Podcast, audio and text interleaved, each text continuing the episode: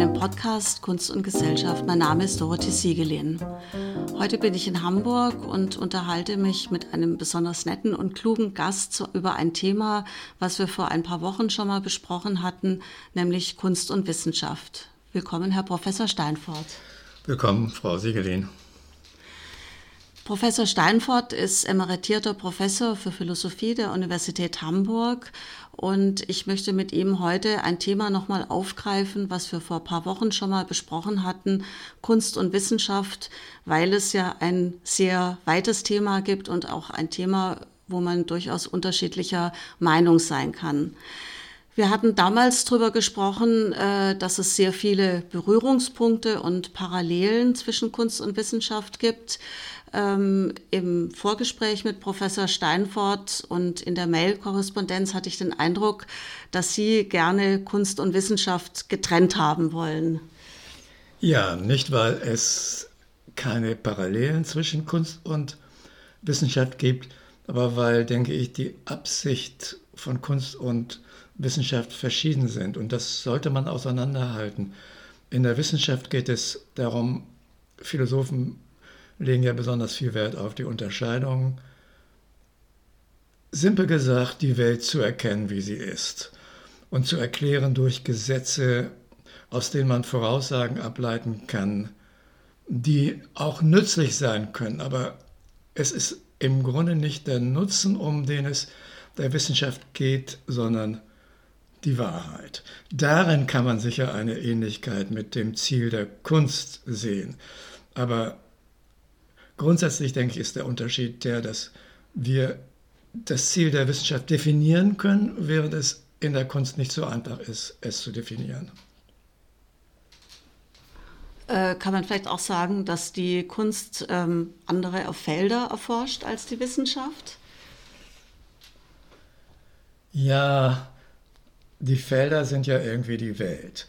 Und ich denke, da kann man eine Gemeinsamkeit feststellen, dass es sowohl der Kunst wie der Wissenschaft darum geht, mehr von der Welt zu verstehen. Nur die Art des Verstehens ist sehr verschieden.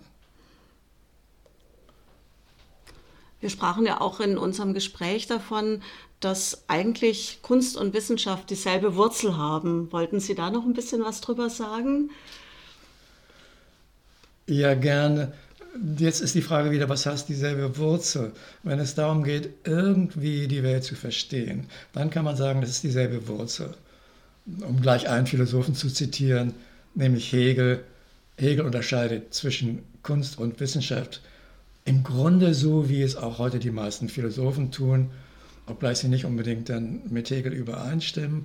Aber nach beiden Richtungen, den Hegelianern ebenso wie den heutigen meisten Philosophen, unterscheiden sich Kunst und Wissenschaft darin, dass die Wissenschaft etwas beschreiben kann, woraus man Voraussagen ableiten kann, worauf man Begriffe gründen kann und was man auch mit Begriffen beschreiben kann.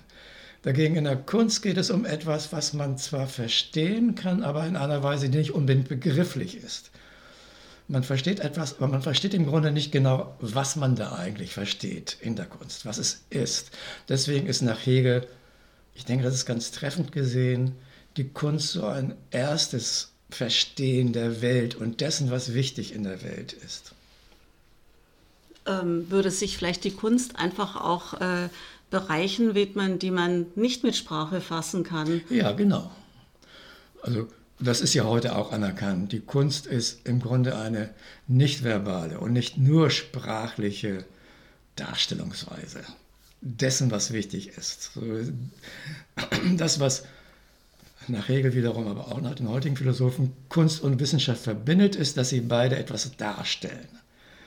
Aber das Medium der Darstellung ist verschieden. Das Medium der Kunst ist etwas, was grundsätzlich nicht allein verbal ist. Man kann die Sprache einsetzen, aber die Sprache bleibt dann nur ein Mittel, um etwas zu verstehen oder verständlich zu machen, was im Grunde nicht über Begriffe läuft. Aber in der Wissenschaft läuft etwas über Begriffe und Begriffe heißt, dass man das, was man beschreibt, auch nach Regeln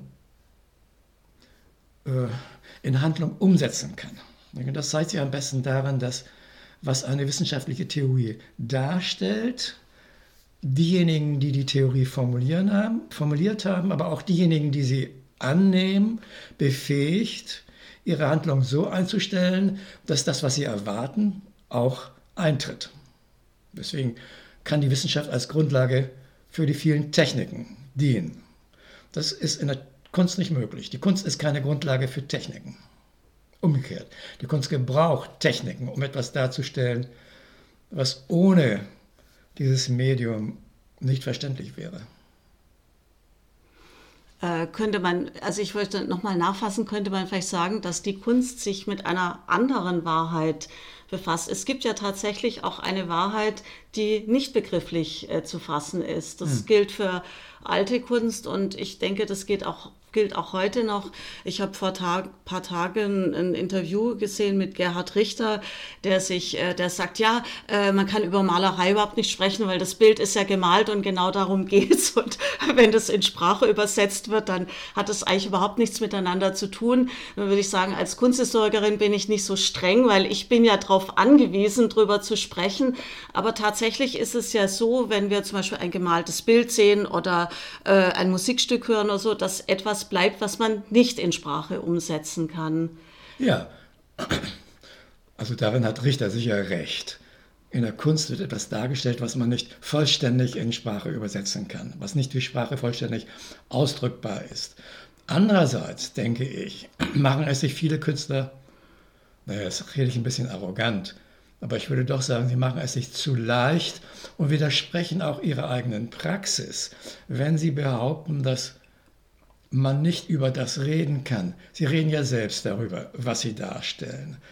Und Hegel, auf den diese Unterscheidung zwischen Kunst und Wissenschaft zurückgeht, oder der das, vielleicht besser gesagt, nicht auf den es zurückgeht, sondern der das selbst artikuliert hat, was zu seiner Zeit eigentlich schon gedacht wurde, sagt nicht, wie man ihn oft wiedergibt, dass heute die Kunst tot ist oder die Kunst durch die Wissenschaft abgelöst wurde, sondern er sagt, dass wir heute nicht mehr so naiv die Kunst aufnehmen können wie früher, wie bevor es die Religion und die Wissenschaft gab. Und unter Religion versteht er das Christentum, wenn er Kunst und Religion gegenüberstellt, nicht irgendeine Religion.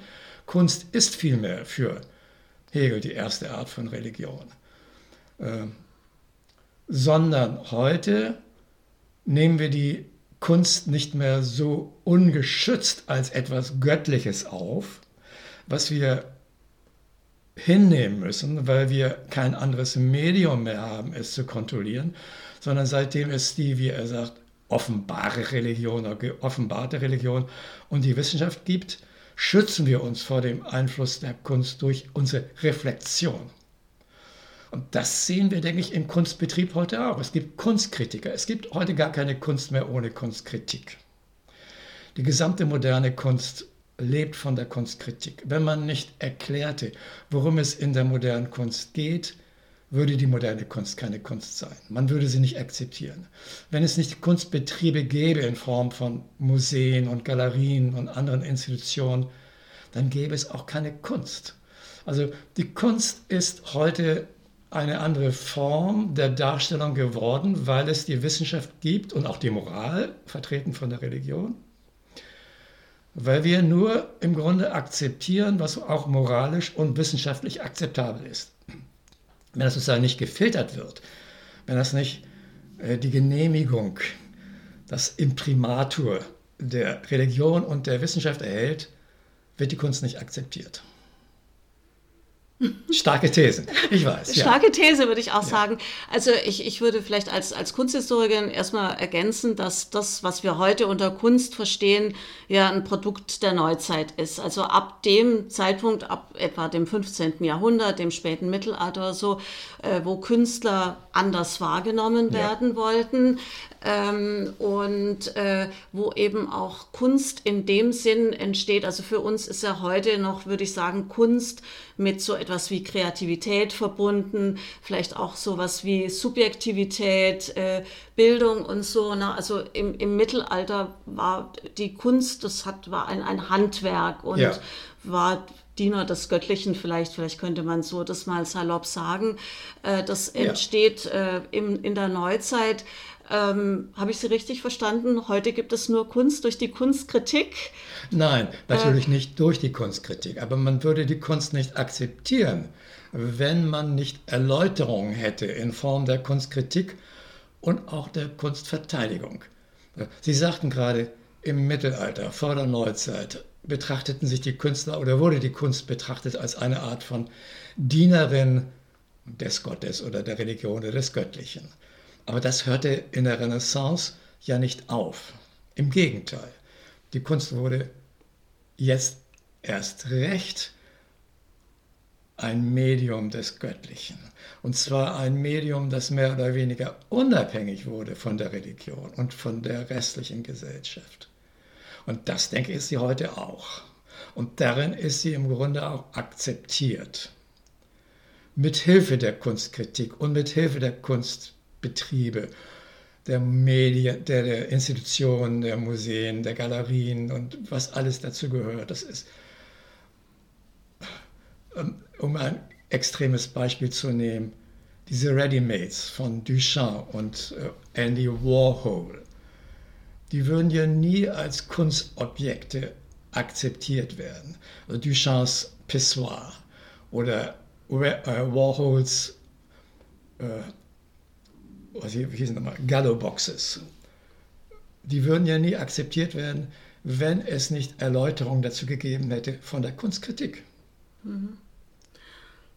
Ähm, also ich äh, sage immer, äh, Kunst war und ist bis zum heutigen Tage ein Kommunikationsprozess.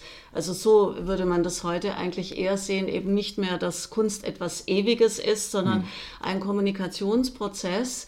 Ähm, das heißt, äh, in dem Moment, wo jemand das Pissoir von Duchamp als Kunst akzeptiert, ist es auch Kunst.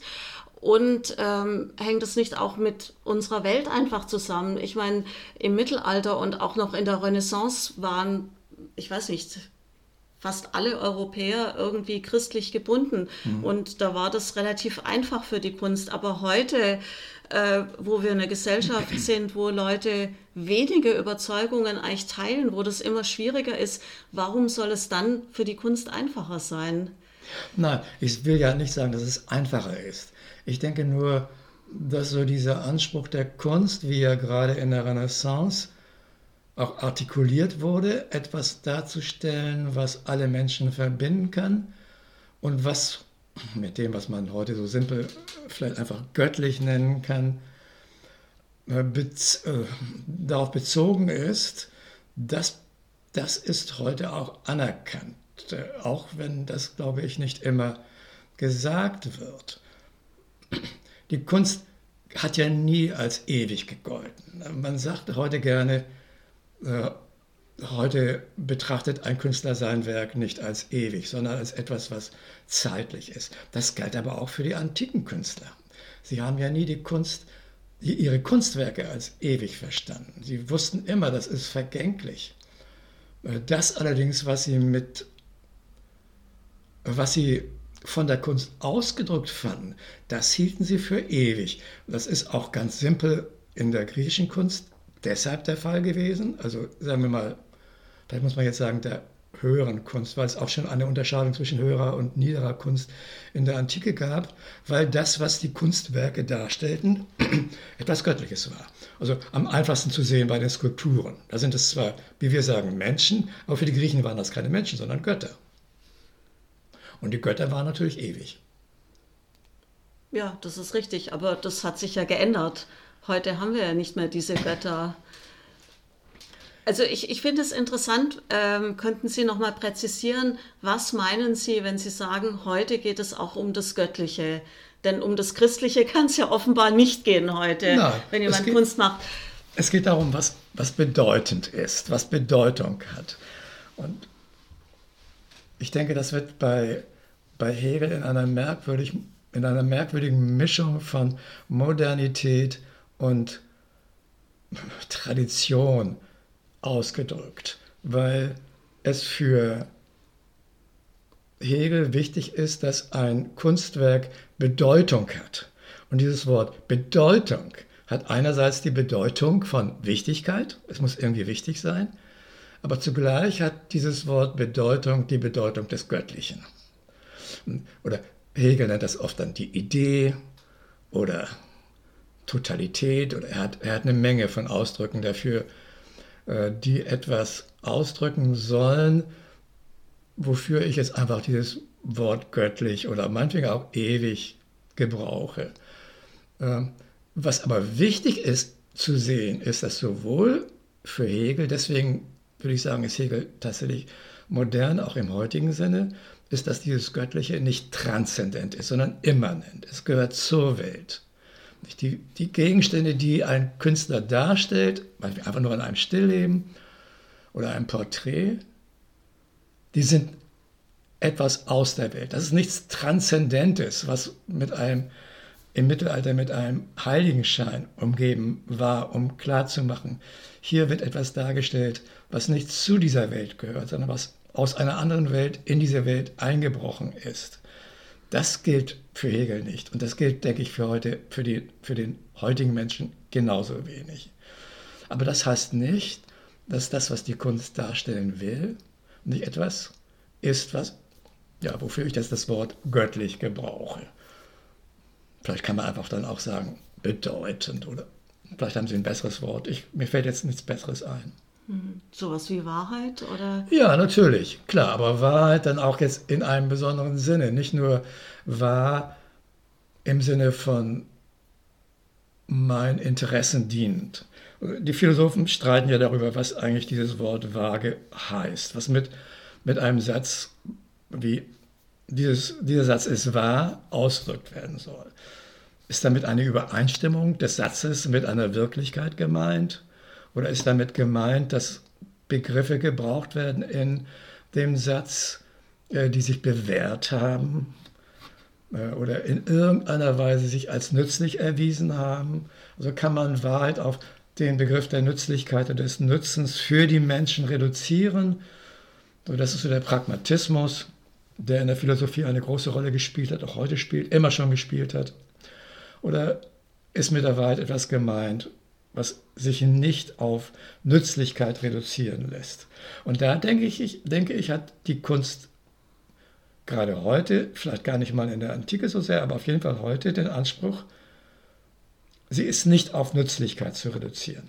Mhm. Die Kunst stellt etwas dar, was sozusagen jenseits vom Nutzen liegt zumindest einen praktischen Nutzen, würde ich sagen. Weil nützlich ist sie ja, wir brauchen sie ja. ja. Es führt ja dann zum Paradox, dass Kunstwerke gerade weil sie nicht nützlich sein sollen, weil sie außerhalb des Warenmarkts stehen, vom, Waren, vom, vom Warenmarkt integriert werden, weil der Warenmarkt ein Maßstab braucht, an dem man die Waren messen kann.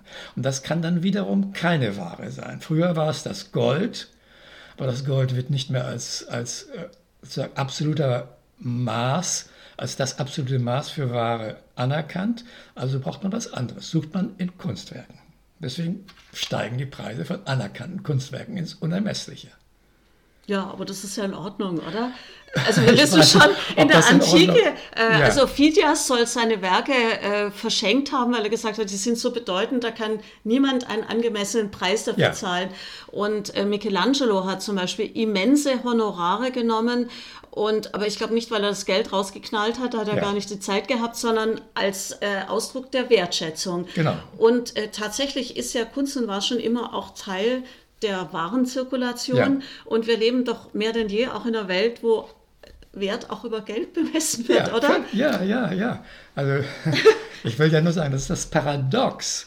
Das Paradox, dass die Kunst, weil sie beansprucht und weil auch dieser Anspruch zu einem großen Teil anerkannt wird, weil sie beansprucht, dass ihre Kunstwerke eben einen unermesslichen Wert haben, einen Wert, der am Warenmarkt vorbeigeht, deswegen zum Maßstab des Werts der gewöhnlichen Waren wird. Und deswegen wird er dann eben unermesslich groß. Und mhm. wenn, wir, wenn wir es mit Kunstwerken zu tun haben, die anerkannt sind, dann steigt eben der Preis, wie man das auf den Kunstwerken nachlesen kann. Ja, also wie gesagt, ich habe auch oft äh, Diskussionen mit Kunstfreunden, die das dann obszön finden. Ich finde es überhaupt nicht schlimm, weil wenn man mit Schweinehälften oder was weiß ich spekulieren kann, äh, dann kann auch Kunst so viel naja, kosten. klar, das ist, dem stimme ich zu. Aber andererseits ist es natürlich nicht so gut für die Kunstproduzenten, für die Künstler, weil sie auf diese Weise gezwungen werden, für einen Kunst, oder vielleicht nicht gezwungen werden, aber verleitet werden, für einen Kunstmarkt zu produzieren. Und wenn sie einmal anerkannt sind, dann ist es auch, denke ich, mit Gefahren verbunden, weil dann die, die anerkannten Künstler ja dann auch noch äh, zu Modellen werden für andere Künstler und auch vielleicht sich selbst nicht mehr so ernst nehmen. Also ich sehe, da sind auch schon Nachteile verbunden mit der Position, die die Künste oder ihre Kunstwerke auf dem Kunstmarkt erringen. Also ich denke, es hat seine Sch Licht- und Schattenseiten. Mhm, ich verstehe schon. Ich würde gern äh, abschließend noch auf ein anderes Thema kommen. Wir haben uns äh, äh, in der Vorbereitung über, unterhalten über Poincaré, den Mathematiker und Physiker. Marcel Duchamp, eben der mit dem Pissoir, hat nämlich intensiv Poincaré studiert, was mhm. ich sehr interessant fand und was vielleicht so ein Pissoir, was läppisch klingen mag, was damals übrigens nicht läppisch war, glaube ich, aber das nochmal doch äh, ein bisschen anders äh, einbettet. Und sie hat mir eben gesagt, dass Poincaré auch nochmal die Wissenschaft genau definiert, nämlich dass sie eben von, glaube ich, unveränderlichen Prämissen ausgeht. Dass die mhm. Frage, ist das ein Unterschied zur Kunst? Ja, ich glaube schon. Poincaré war ein sogenannter Konventionalist, der darauf bestanden hat, im, im, im, Gegensatz zu denen, die man eher als Realisten oder auch Empiristen beschreiben kann, äh, dass die Wissenschaft bestimmte Prämissen oder Voraussetzungen macht, ohne die sie keine Wissenschaft wäre. Das geht so, es gibt einen alten Gegensatz in der Wissenschaft, der mit ihren Ursprüngen zu tun hat, ein Gegensatz zwischen den Platonikern und den Aristotelikern. Die Platoniker sind diejenigen, die darauf bestanden haben, dass die Wissenschaft Gesetze erkennen, entdecken muss die sozusagen ihre Göttlichkeit, die Göttlichkeit der Natur oder der Gegenstände der Wissenschaft implizieren. Nur weil die Wissenschaftler Gesetze entdecken, entdecken sie etwas, was eben besonders wichtig ist an der Natur. Und die Aristoteliker haben immer darauf bestanden, kümmert euch nicht um die Gesetze, das verfälscht, das bringt euch nur Vorurteile, beschreibt bitte die Fakten, wie sie sind. Und diesen Gegensatz gibt es auch heute noch. Die Wissenschaftler, die darauf bestehen, dass man vor allem beschreiben muss, um dann, nachdem man genug beschrieben hat, nachdem man genug Daten gesammelt hat, dass man erst dann Gesetze finden kann, denen stehen die eher die Konventionalisten gegenüber, die sagen, wir müssen von vornherein auf Gesetze achten und die Daten sammeln wir entsprechend diesen Erwartungen oder den Hypothesen die wir zuerst aufstellen, um sie dann in der Wirklichkeit zu bestätigen, zu verifizieren oder zu falsifizieren.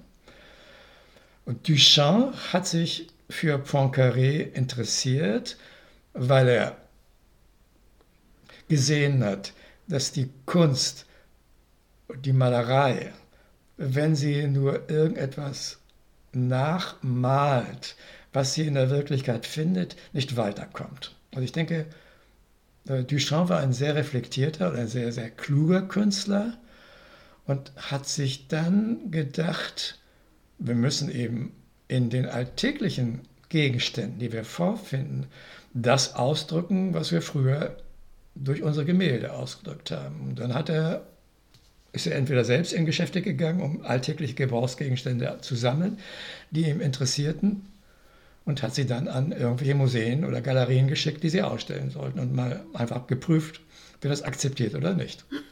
Ja, also Duchamp wollte ja auch die Wissenschaft ein bisschen durcheinanderwirbeln, so hat er sich, glaube ich, ausgedrückt, indem er ein Experiment gemacht hat, wo er den Meter neu definieren wollte. Das heißt, er hat ja. Fäden von einem Meter Länge abgeschnitten, hat die auf den Boden fallen lassen, dann sind die nicht so gerade, er hat das so fixiert und hat es in Kästen und das war für ihn der normale, also der, der neue Normalmeter. Mhm. Und so wollte er die Wissenschaft auch ein wenig durcheinanderwirbeln.